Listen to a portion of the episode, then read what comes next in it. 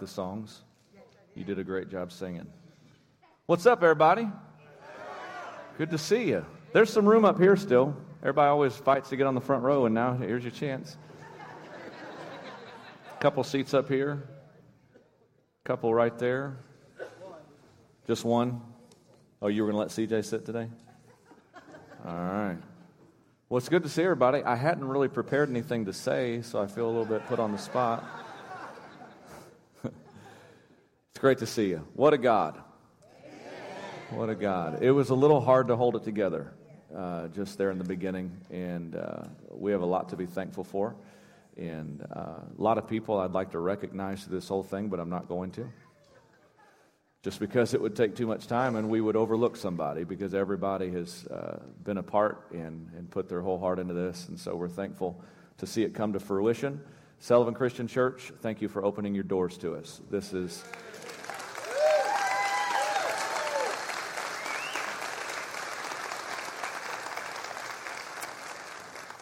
No matter what anybody says, this is, this is an unprecedented move of God. Uh, we're not trying to make history, but I think God is making history in our community.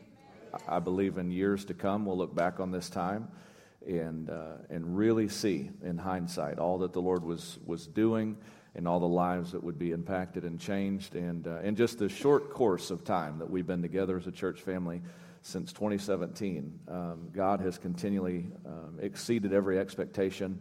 And to be honest, I didn't have a plan when we started a church. I didn't really. I had pastored before. I'd started a couple churches before, but didn't really know what I was doing, um, and still don't. And I'd like to keep it that way, because it seems like the less I know the Lord, the more the Lord pours in. And so we're thankful for this time, this opportunity. And I'm just going to preach, otherwise, I'll get all emotional and nobody needs to see that. So go to Romans chapter number 16 with me, please. You thought you heard the end of it. You have not. So as I, as I prayed and prepared for this Sunday, um, I think, frankly, I could probably preach just about anything. It would be okay today. Uh, everybody's all jazzed up and excited, and lot, lots of reasons for that. But um, I concluded last, last week in, in our, our last day together in our old building, uh, which our old building, if you haven't been there, would almost, the whole thing would almost fit in this room, I think. I don't know what the square footage in, in, the, in this room is, but it'd be real close.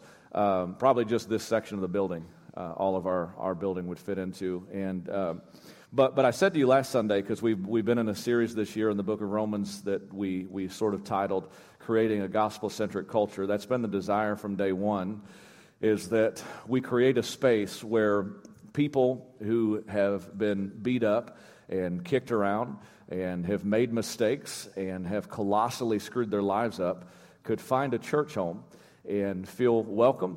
And not only feel welcome, but as we put on the wall in the back foyer, uh, feel wanted. We, we don't just welcome you here, we want you here. Because we recognize who we are and we understand that it's only by the grace of God that we are where we are, and, uh, and where we are, we ain't there yet. We're still, a, we're still a work in progress. And we understand that. And so none of us have any reason to look down our noses at anyone else.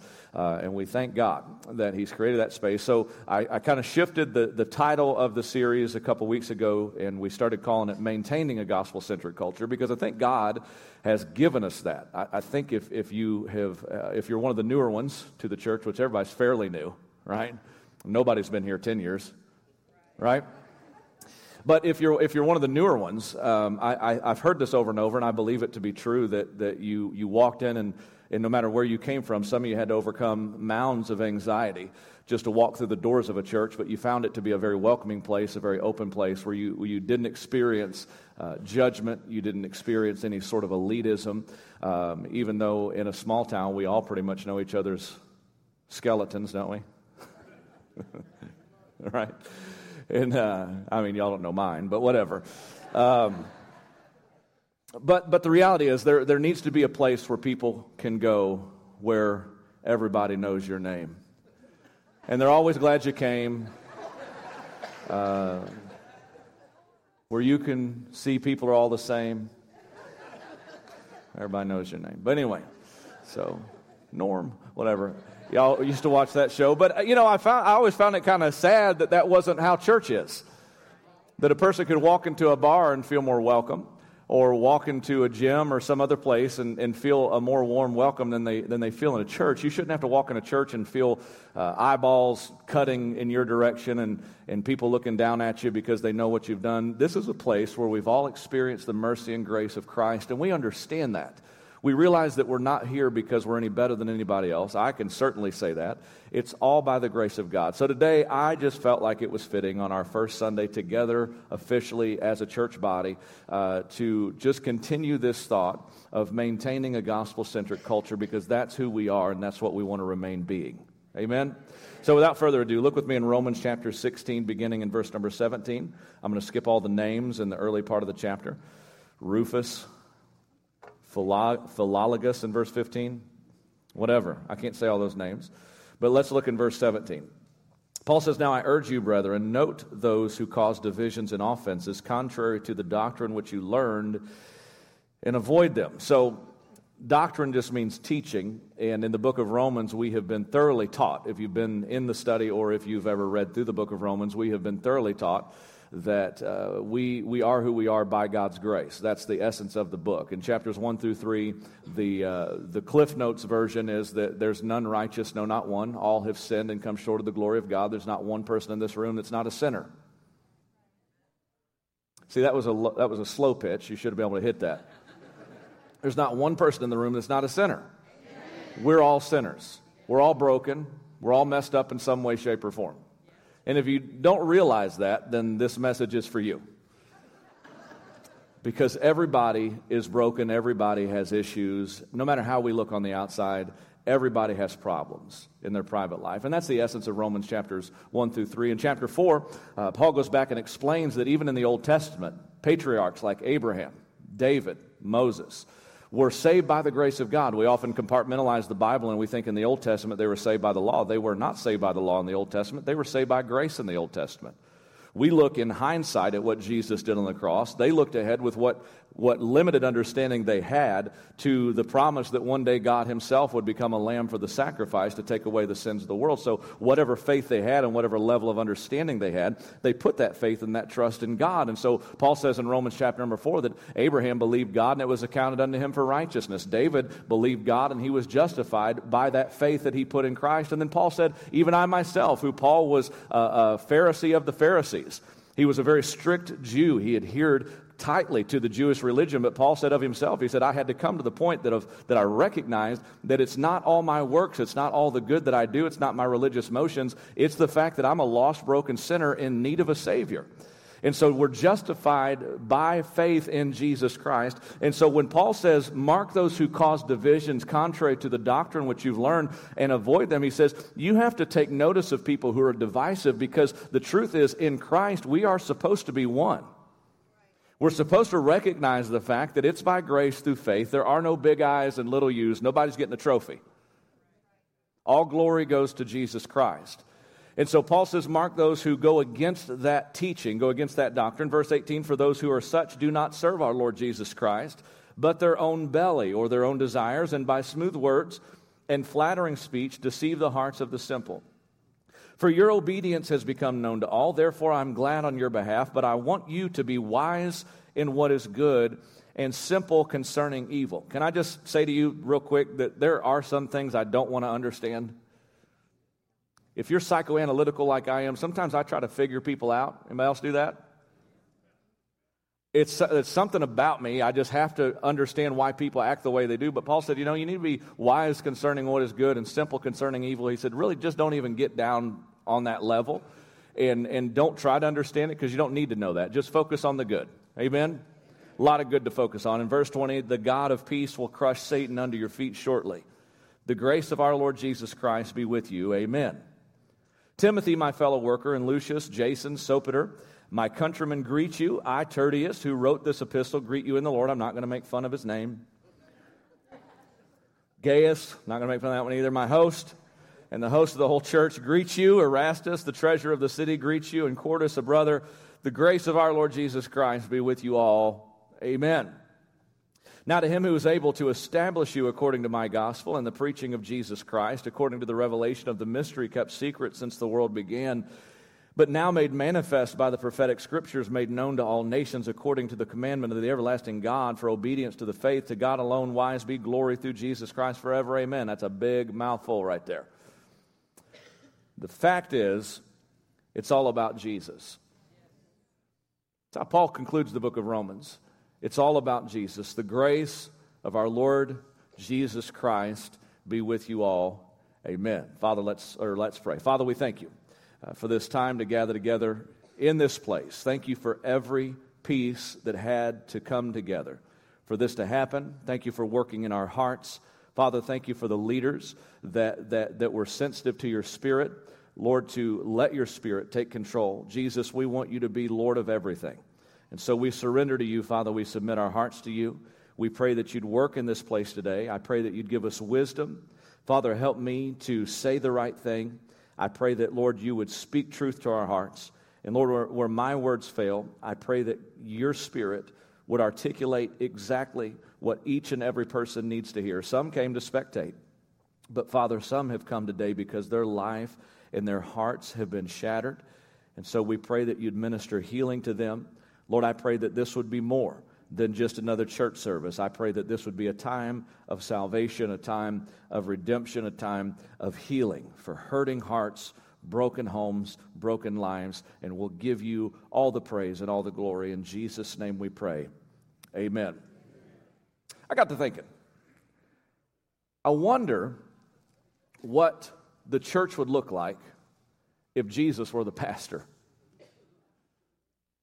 You ever think about that? Jesus started the church.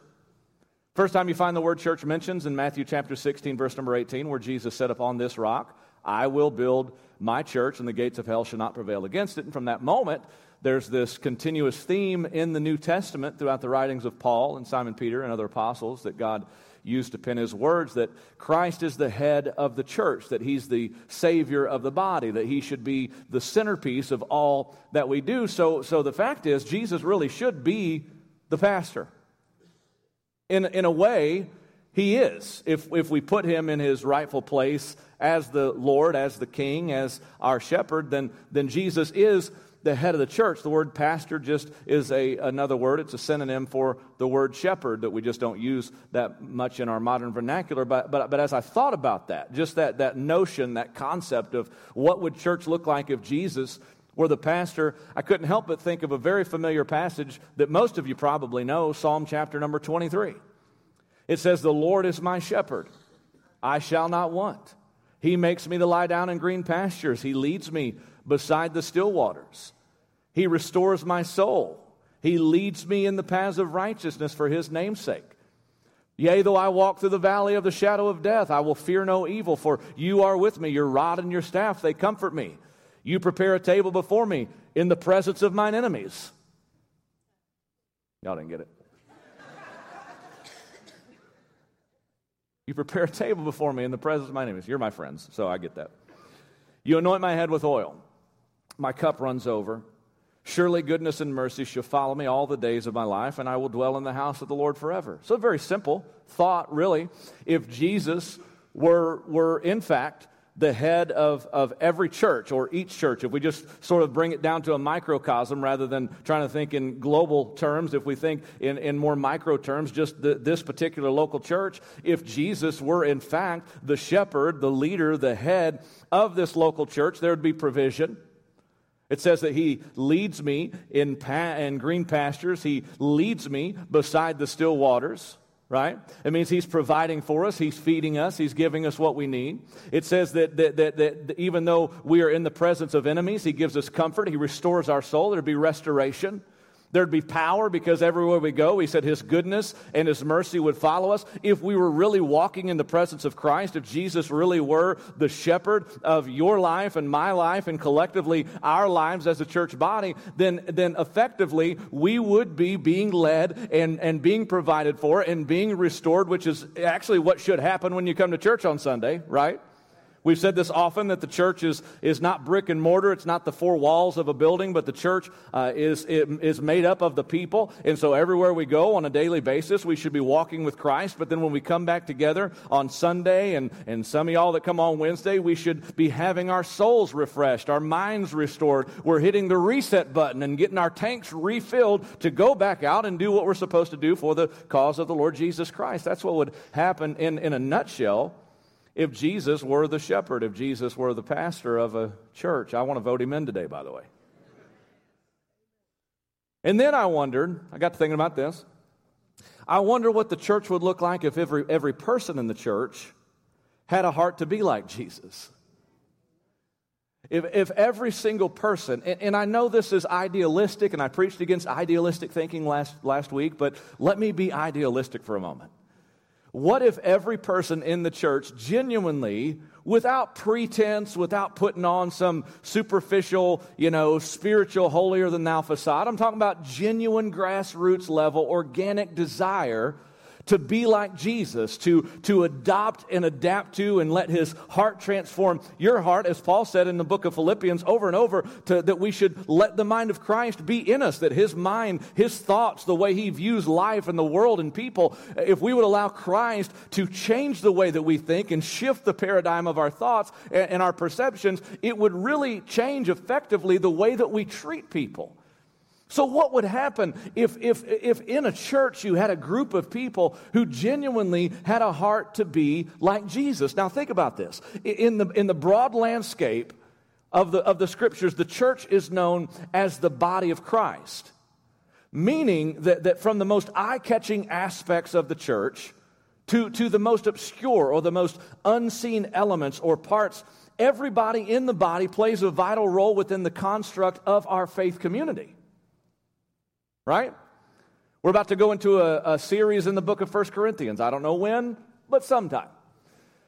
And in the book of First Corinthians, namely chapter number 12, Paul explains how every single member, which we'll talk more about this later, but every single member of the church, a church member is not somebody that got their name on a roll. It's not about having your name on a ledger. According to the Bible, if we do want to have a revolution back to scriptures, being a church member is not having your name written down in a ledger or entered into some software. Being a church member is being a functional part of an organism known as the body of Christ. It's not just an organization. The church is an actual organism. It's living, it's breathing, it's alive, and it's composed of people like you and me. And so when we think about the construct of our faith system, our faith community, we understand that even the word community, com, means come together, and unity means obviously that. We come together in unity. So within our faith community, how would we look as a church body if every person within the body, again, I know this is idealistic, but let me dream for just a moment. What if everybody in the body had an inherent drive and desire and a passion? Not to be perfect, not to be better than anybody, but just to genuinely love Jesus. And while we love Jesus, you can't love Jesus without loving people. Because his word says, How can you love a God that's invisible, whom you've not seen, if you cannot love your brother and your sister, whom you have seen?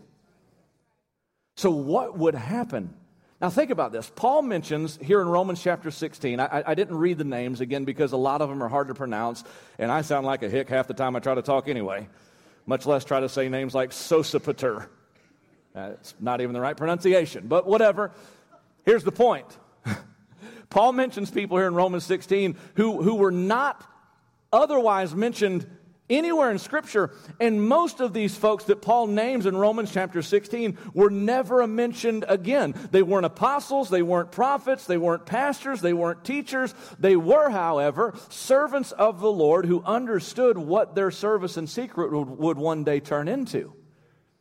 That as a whole, when we each do our part, when we each come together and we serve together and we recognize that we are better together than we are separated, right? Too many churches got their theology from the Offspring. You got to keep them separated. Y'all remember that song? Jeez Louise, where are my 90s folks at? But when we come together in unity and we understand that even though your part may seem like a small part, not every position or function within a church community is going to be as prominent or as visible. But Paul names these people who understood that, that they may not get a pat on the back and they may not see their names in lights and they may not ever receive an earthly reward for their labor, but they understood that we are a kingdom, we are a body, and everybody within the body is vital to the body. And as Paul said once again, reciting from Romans chapter number, or 1 Corinthians chapter number 12 rather, he said, The eye can't say to the ear, I don't need you. The hand can't say to the nasty old foot, I don't need you. Amen? Now, the only people we may judge around here are, are people with a foot fetish. That is kind of sick, and we are judgmental towards you, just in case you know. Need to know that. That's weird. We'll call it out. But whatever. He says the hand can't say the foot, I don't need you. You can't, you can't look at one piece of the puzzle and say that piece is unimportant. Every person within the body is a vital part of the body's function. And so, so, so, so let me just say a couple things, okay? I, I, I lied a minute ago. I did prepare some things to say. But, and first of all, I want to say that, that you're never going to find a perfect church because the church is made up of people and there are no perfect people, therefore, it's impossible to have a perfect church. It can't happen. You'll never find a perfect church. But what we can have, however, is a church that is gospel centered. We can have a church that, that understands that, that we are to be inspired, and not only inspired, but defined by the grace of God. So if, if we were to put in just synoptic terms what we are about, who we are, we would have to say, I think perhaps even our theme verse would have to be 1 Corinthians chapter 15 verse number 10, where Paul says, "But by the grace of God, I am what I am." By the grace of God, I am what I am, and his grace toward me was not in vain. But I labored more abundantly than they all, yet not I, but the grace of God which was with me. We'll talk more about the second part of that verse later, but Paul recognized the fact a man as mighty as the Apostle Paul. Think about the fact that 2,000 years later, the two most prominent names in the church first would be Jesus, rightly so, but the second most prominent name in church history is the Apostle Paul. And a man as great and as educated and knowledgeable and well versed and diverse in his ability to, to, to segue into cultures that were different than the culture that he grew up in. A man as great as the Apostle Paul, his own confession was that he, he said, I am what I am. Everything you see in me, anything that's good, is there because of God's grace, not because of Paul, not because of my religion, not because of my adherence to the law or my ability to follow traditions. Paul said, I am what I am by the grace of God. So, what is God's grace? What does it look like? What does it mean to be defined by grace? Well, grace is a word that's actually very simple to define. It simply means unearned favor. If someone were to give you something that you did not deserve, if someone were to gift you with something that you didn't work for, you did not pay for, that's a gift of grace. Amen? It's a gift of grace. It's kind of funny with Christmas coming up, we teach our kids, you better be good if you want to get something good for Christmas. Don't we? Watch out because Santa Claus is watching you. That's exactly right, Alfred. Don't ever mistake that. Santa Claus is watching, boys and girls. But we, we, we, we, teach, we teach children from a young age that in order to receive something good, you have to be good. Now, I'm not giving parenting advice, obviously, this morning. But the truth is, if it's, if it's actually a gift, they don't have to do anything to get it. If they're working for it, and this isn't a sermon about Christmas, y'all understand what I'm saying, right? But if, if they're working for it, it's no, it's no longer a gift, it's a wage. You go to work, you punch a clock, or however you get paid, and you earn a wage for your labor or your skill set or your ability to think and process and make decisions. Whatever you do, you work to receive your, your paycheck, right? That's the opposite of grace. Grace is receiving something for nothing. Grace is receiving good instead of bad. In, in, in, in, theological terms, grace is receiving God's forgiveness when what we deserve is God's judgment. And so when we read things like Ephesians 2, verses 8 and 9, for by grace are you saved through faith, and that not of yourselves, it is the gift of God and not of works, lest anyone should boast. We understand that grace is very simply defined as receiving good in place of really judgment. Right? Again, that's a slow pitch, guys. You can keep up, right? And so, so hear me out. When we talk about maintaining a gospel centric culture, we have to recognize that grace is the gospel. I'm going to stand here and pause like this so you can nod your head or something. Grace is the gospel. Grace is the gospel. When we, if, if, it, if it's not grace, it's not the gospel. Right? You got to get that. So if you add anything to grace, if we're talking about what it means to be saved, or as Jesus said to Nicodemus in John 3, you must be born again. When we talk about being born again or saved, and, you add something to that message, it's no longer the gospel because the gospel is the grace of God. Grace is the gospel. The gospel is grace, it's unmerited favor. Now look at what Paul said in Galatians 1, verses 6 and 7 he, he said to this church, and I'm not going to take the time to preach it actually. Pastor John just taught through Galatians, I believe. But, but in, in Galatians chapter 1, verses 6 and 7, Paul said, I marvel. He said, I'm stunned, I'm baffled by the fact that you're turning away so soon from him who called you into the grace of Christ. Now, notice this statement into to a different gospel. Do you see that?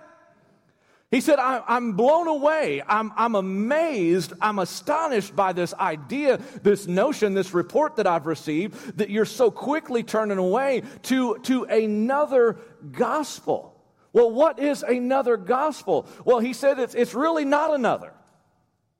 Now, that sounds a bit confusing. But if you understand terminology and, and the definition of certain terms, then you understand that the word gospel, if we're, if we're defining things, the word gospel means good news doesn't it? Gospel means good news. So Paul said, if somebody's preaching something other than the grace of God, that's not good news. Why? Because none of us have the ability, we do not possess the capability to enter into the presence of God, to enter in ultimately to God's heaven without God showing us his unmerited favor, his unearned favor, and shedding his grace abroad in our hearts. The gospel is grace, and grace is the gospel. They're inseparable. And he said, it's, it's, it's unfathomable to me that you would be so quickly, so soon removed from the message of the gospel that you would fail to recognize that if you are saved, in fact, you are saved by the grace of God. No one is going to be slapping high fives on the streets of gold talking about all that they did to get there. When we get to heaven, in fact, if you'll read Revelation chapter number four, and I know everybody's very interested in Revelation right now. Amen? Rightly so. Watch these date setters, though, because they just said Jesus was coming back in September, and if that's true, we're all in trouble. We missed it, boys.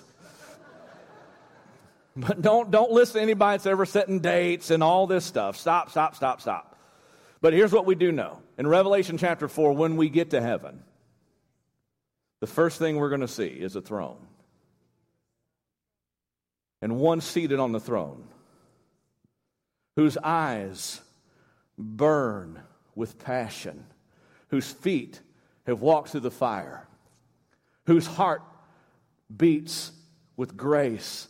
And we're going to fall down at the foot of his throne and we're going to sing a song. If you don't like repetitious songs, you better cancel your ticket. Because when we get to heaven, we're going to sing a song over and over and over and over. It goes a little something like this. You might start practicing now. Worthy is the lamb that was slain. Worthy is the lamb that was slain because Jesus is the only reason we will be there. And so we're going to worship him for all eternity. In fact, let me just say it to you this way if we're defining terminologies, I want you to know that grace is a person. And that person's name is Jesus. if you ever want to know what grace looks like, look at Jesus.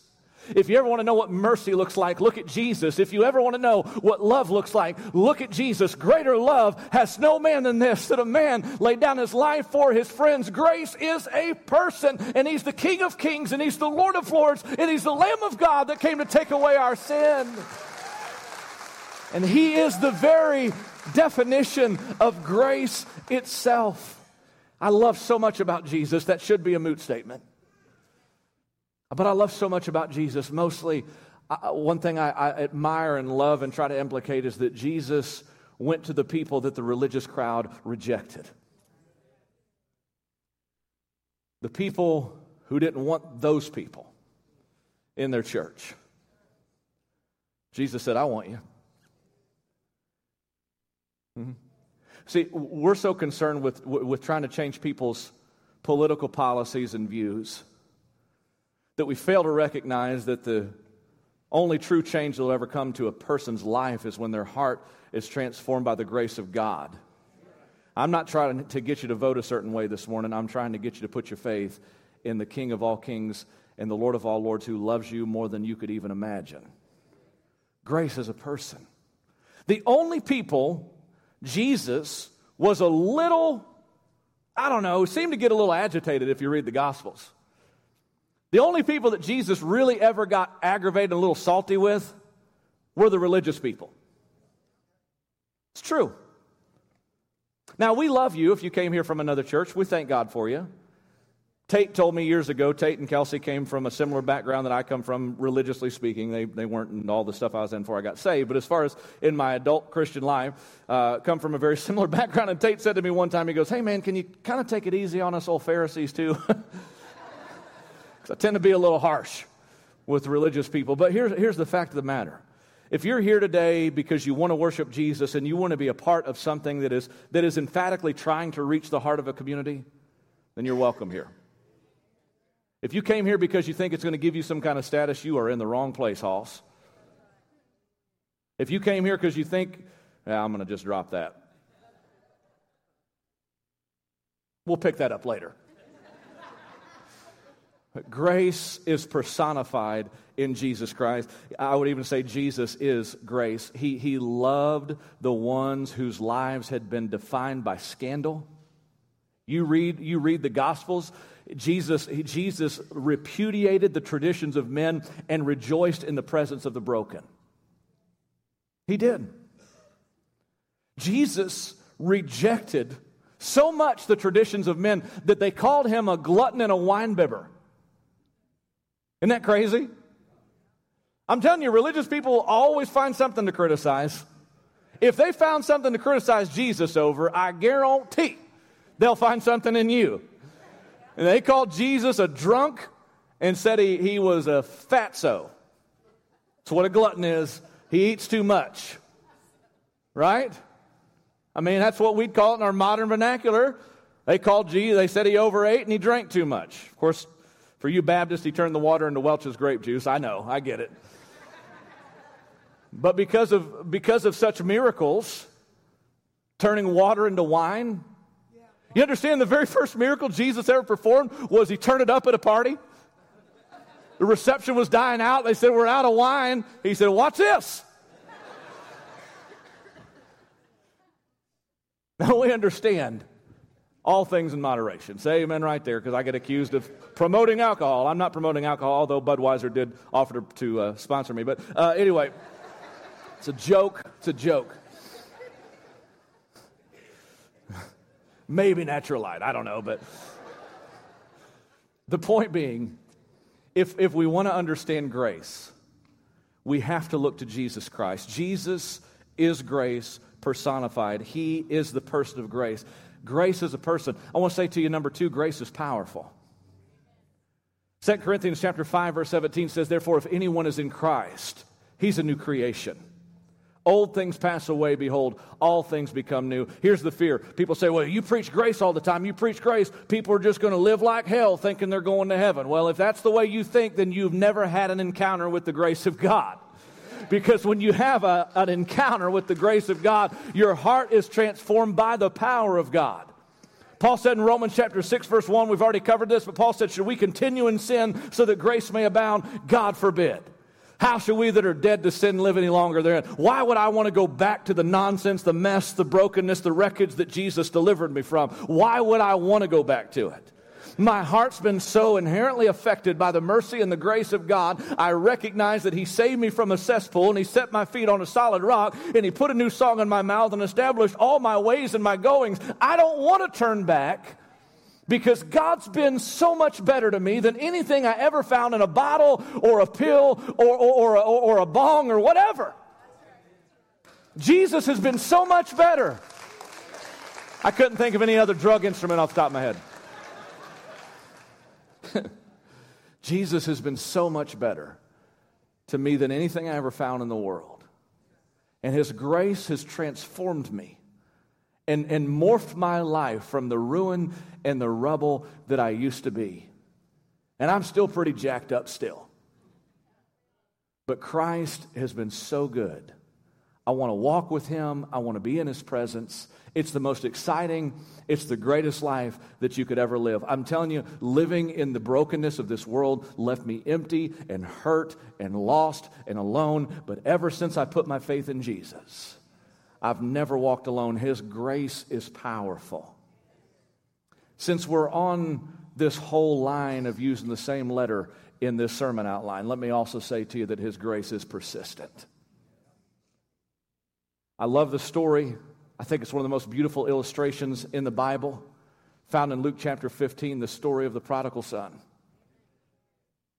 And people have tried to use and twist that that illustration, that, that story that Jesus gave in, in all sorts of different ways. But let me tell you the essence. Any parable, by the way, if you ever study the parables of Jesus, any parable always has one fundamental truth that's being conveyed, okay? It's an illustration, it's a window into truth. And here's the truth that's being conveyed in the story of the prodigal son.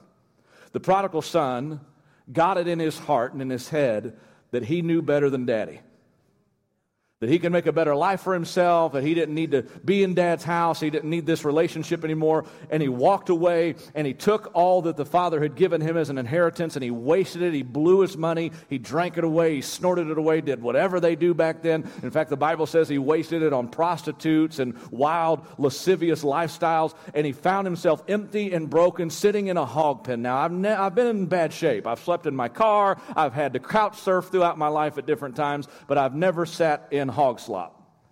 This kid found himself sitting in a hog pen, and he was so desperate that he, be, he, he, he started to, to eat the, the food that, were, that was fed to the swine. And just before he put that, that, that, that, that putrid nastiness to his lips, something in his heart clicked, and he said to himself, Why am I sitting here in this mess when my father's servants are treated better than I'm being treated? And so he devised a plan. He said, I'll tell you what I'm going to do. He sort of thought, and the, the, the scriptures say he came to himself. He had this, this moment where he said, I, I tell you what I'm going to do. I'm going to go back home and, and I'm going to I'm going to plead with my, my father. I'm going to ask my dad to just, just hire me as a servant. I understand I've forfeited the right to be called a son. I have given up my inheritance. I've wasted everything. My life's a wreck. I'm, I'm terribly just, just wretched and broken. And I, I smell like where I've been. And I bear all the marks and the scars and the filth of the life that I've lived. I've made my own bed. I'm going to sleep in it. But I'm going to go home and I'm going to ask my dad if he'll just give me a job. And on the journey toward home, I don't know exactly what their neighborhood looked like. But the Bible tells us this it says that as that son who had rebelled and rejected all the wholesomeness of his father's house, as he journeyed toward home, it tells us that the father saw him. The language in the scripture is a, a far off or a great way off. That means he was looking. he was longing for his son to come home. And it says that when he saw him afar off, he ran to him and he fell on his neck. And again, we, we don't, we didn't get the cinematic version of this, but we read in the scriptures this, this language that illustrates that the father fell on the son's neck and it says that he, that he began to kiss him and he held him. And I imagine that boy's heart being shattered, wondering if his dad would reject him and drive him away from the home, his home. In that moment, he recognized that he'd been running from his father's love all along. And when he got home, daddy put his arms around him. And the Bible says he told his servants to get a robe and wrap him up, to put a ring on his finger, to clean him up, and to kill the fatted calf, for the prodigal son had come home.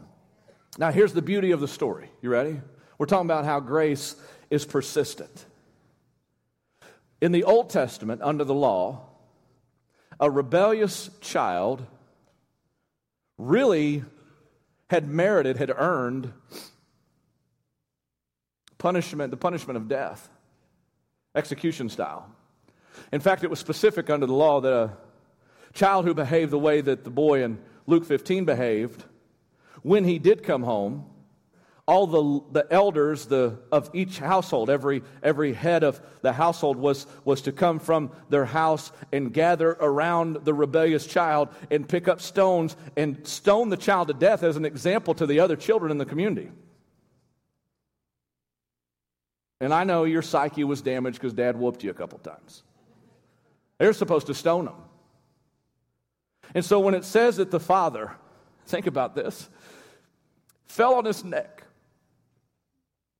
Certainly, he was expressing his love for his son, but here's what else he was saying. He said to every other householder, every other head of household who was standing there with rocks in their hands, ready to pelt that boy to death, he said, Don't you touch him. That's my son. And I know what he's done, and I know where he's been, and I smell him just like you smell him.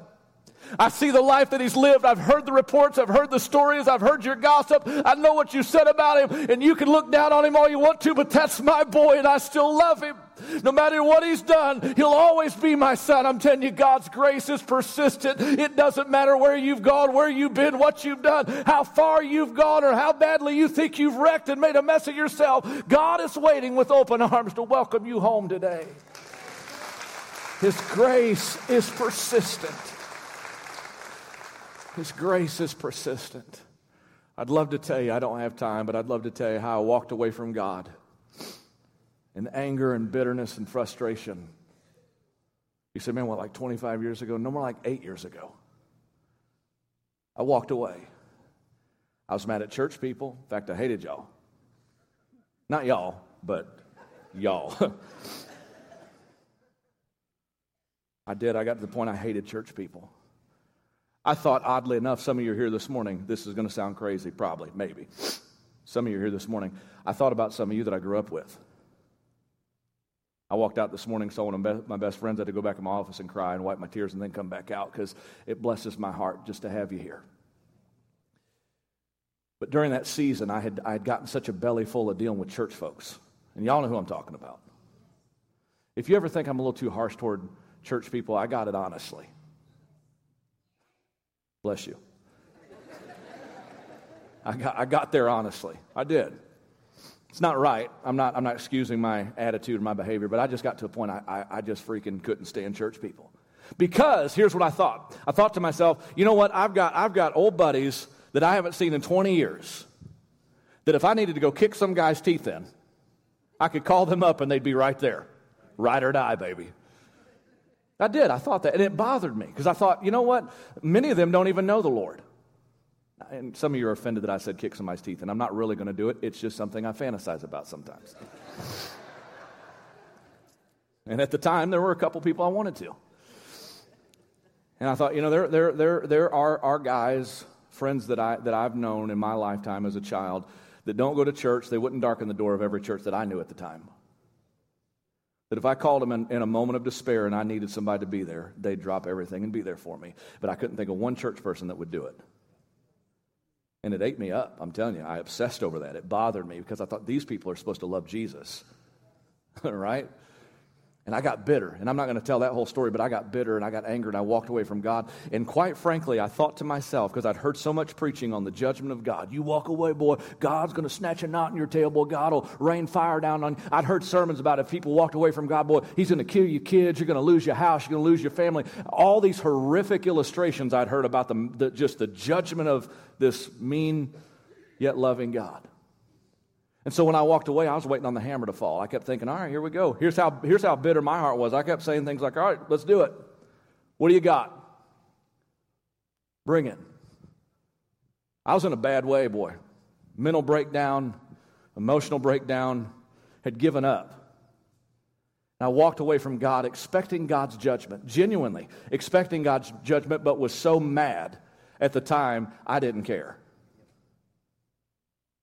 And just when I thought that God's judgment was going to fall on my life, when I, when I thought that God was just going to wreck me, I found that His love is what overcame me. Because you know what I found when I sought His judgment? I found silence. He didn't say a word, He waited patiently. And when I literally was sitting in the midst of wreckage. Some of y'all know the story. I was sitting in my garage one night. I tore my four wheeler apart, even though I, am the last, I'm the furthest thing from a mechanic you'll ever find. But it seemed like a good idea at the time. Y'all been there, right? Let's tear this thing apart. Tore it all apart. All the pieces of my four wheeler laying in the garage around me. I turned some, some Christian music on just to keep the demons at, in my head at bay, right? I didn't need Metallica right then, I can tell you that. I turned on 99.1 just to, just to calm my mind. And the song Tell Your Heart to Beat Again came on. I'd never heard it before. And as I sat there in, in the rubble and the ruin, I looked around and I thought, man, this, this freaking garage floor looks like my life right now. I'm a wreck. I'm broken. I don't know how to put these pieces back together. I've made a mess out of things. It was my fault. I'm not even blaming the people that hurt me. It was my fault. I'm the one got hurt. I'm the one got offended. I'm the one that got bitter. And I was sitting there looking at what I had done. And I hear these words say, shattered like you've never been before. The life you knew in a thousand pieces on the floor. When words fall short in times like these and this world drives you to its knees, you think you're never going to get back to the you that used to be. I thought, that's who I am. Some kind of preacher, some kind of pastor. I'd been in the ministry almost 14 years at the time. And I thought, look at you now. Look at who you've turned into. You preached to others. You told others about God's grace and God's mercy, and look at you now. And in that moment, God began to breathe life back into me. And when I thought I had gone so far that He'd never want to have anything to do with me, God welcomed me back with open arms. And I'm just telling you that story to tell you He'll receive you too. If you'll come to Him. I am so much out of time. So out of time. But, but, but can I say this to you this morning? I don't have time to preach it. Let me just say it. Y'all come on. Grace is a seed that should be planted. God never gave you grace to store it up in a barn somewhere. God has given you grace. If you're here today and you have experienced the grace of God, God has given you grace so that you can give grace to other people. I think about this. Jesus said in John chapter 12, verse number 24, believe it or not, I have a story that goes with this verse too, but I don't have time to tell it. But in John chapter 12, verse number 24, Jesus said, Except a corn of wheat fall into the ground and die, it abides alone. It remains alone. But if it dies, it produces much grain. You know what that means? It means that God has invested grace in you so that you can invest grace in other people. Our lives ought to be defined by God's grace. When people think about you, when people, and I'm talking to those who, who are Christians this morning, those of you who are saved that know Christ, when people think about you, they, they, the one thing they ought to think about is the fact that, that the grace of God has changed you. That they experience a level of kindness that, that flows through you that, they, that they're not used to in the world around them. This is what the Bible means when it talks about we are different as, as Christian people. We're supposed to be different. When he says, come out from among them and be separate, God's saying to us, it's not about your, your, the type of clothes you wear, whether you have tattoos or piercings or not. It's not what that means. It means that people ought to experience something different in your presence